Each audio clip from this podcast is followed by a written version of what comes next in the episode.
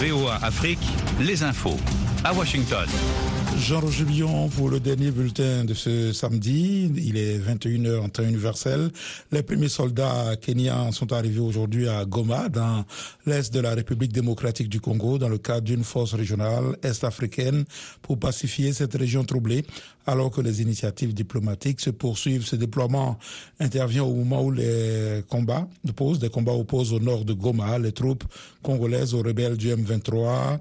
Un responsable kenyan, le lieutenant-colonel au bureau, a déclaré aux journalistes que leur mission était de mener des opérations offensives aux côtés des forces congolaises et d'aider à désarmer les milices. Les rebelles et les autorités fédérales éthiopiennes ont accepté aujourd'hui un accès humanitaire à tous ceux dans le besoin dans la région du Tigré, en proie depuis deux ans à la guerre.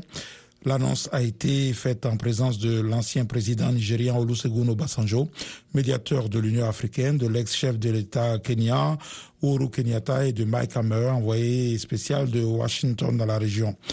L'annonce fait suite aux discussions dans la capitale kenyane Nairobi sur la mise en œuvre de l'accord de paix signé le 2 novembre à Pretoria en Afrique du Sud, notamment le désarmement des forces rebelles, le rétablissement de l'autorité fédérale au Tigré et l'acheminement de l'aide.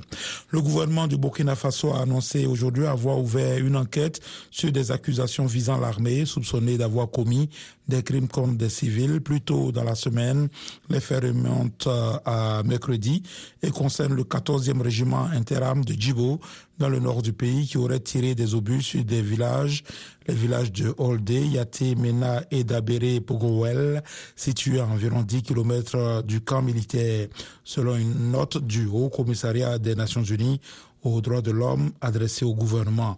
Des publications largement relayées sur les réseaux sociaux ont fait état au cours de la semaine de dizaines de civils tués lors de ces incidents. Accident mortel en Égypte, 20 personnes ont été tuées ce samedi quand leur minibus s'est renversé dans un canal du delta du Nil dans le nord de l'Égypte, a indiqué le parquet, accusant le chauffeur qui téléphonait au volant. Le chauffeur a été arrêté. De premières analyses ont révélé qu'il était sous l'emprise de stupéfiants. 20 personnes ont péri et 8 ont été blessées, dont le chauffeur, selon le parquet. Vous êtes à l'écoute de VOA Afrique.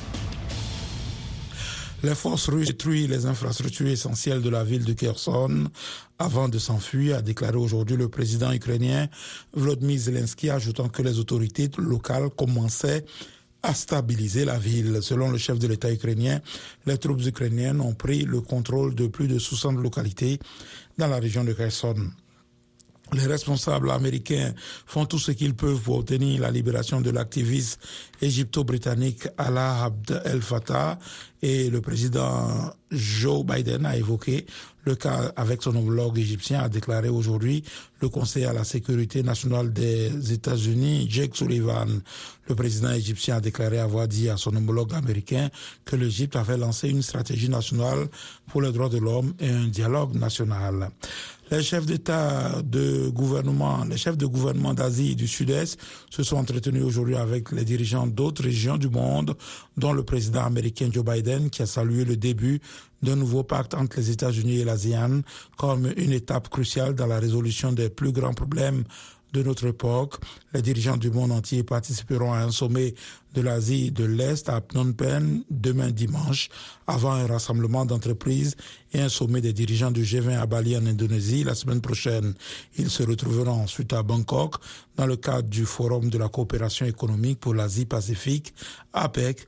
Lors de ces rencontres, Joe Biden va concentrer, se concentrer sur la région Indo-Pacifique et parlera de l'engagement des États-Unis en faveur d'un ordre fondé sur des règles en mer de Chine méridionale, a déclaré un haut responsable de l'administration en début de semaine. Et puis, la secrétaire au Trésor américain a prévenu qu'une incapacité des parlementaires à se mettre d'accord sur le relèvement du plafond de la dette serait une énorme menace pour la note de crédit des États-Unis et les marchés financiers américains dans la perspective d'un congrès divisé.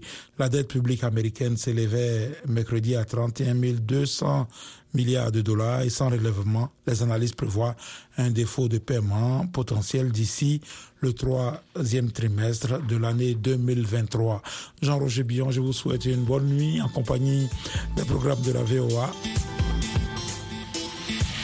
Bonne fin de semaine. Soyez au cœur de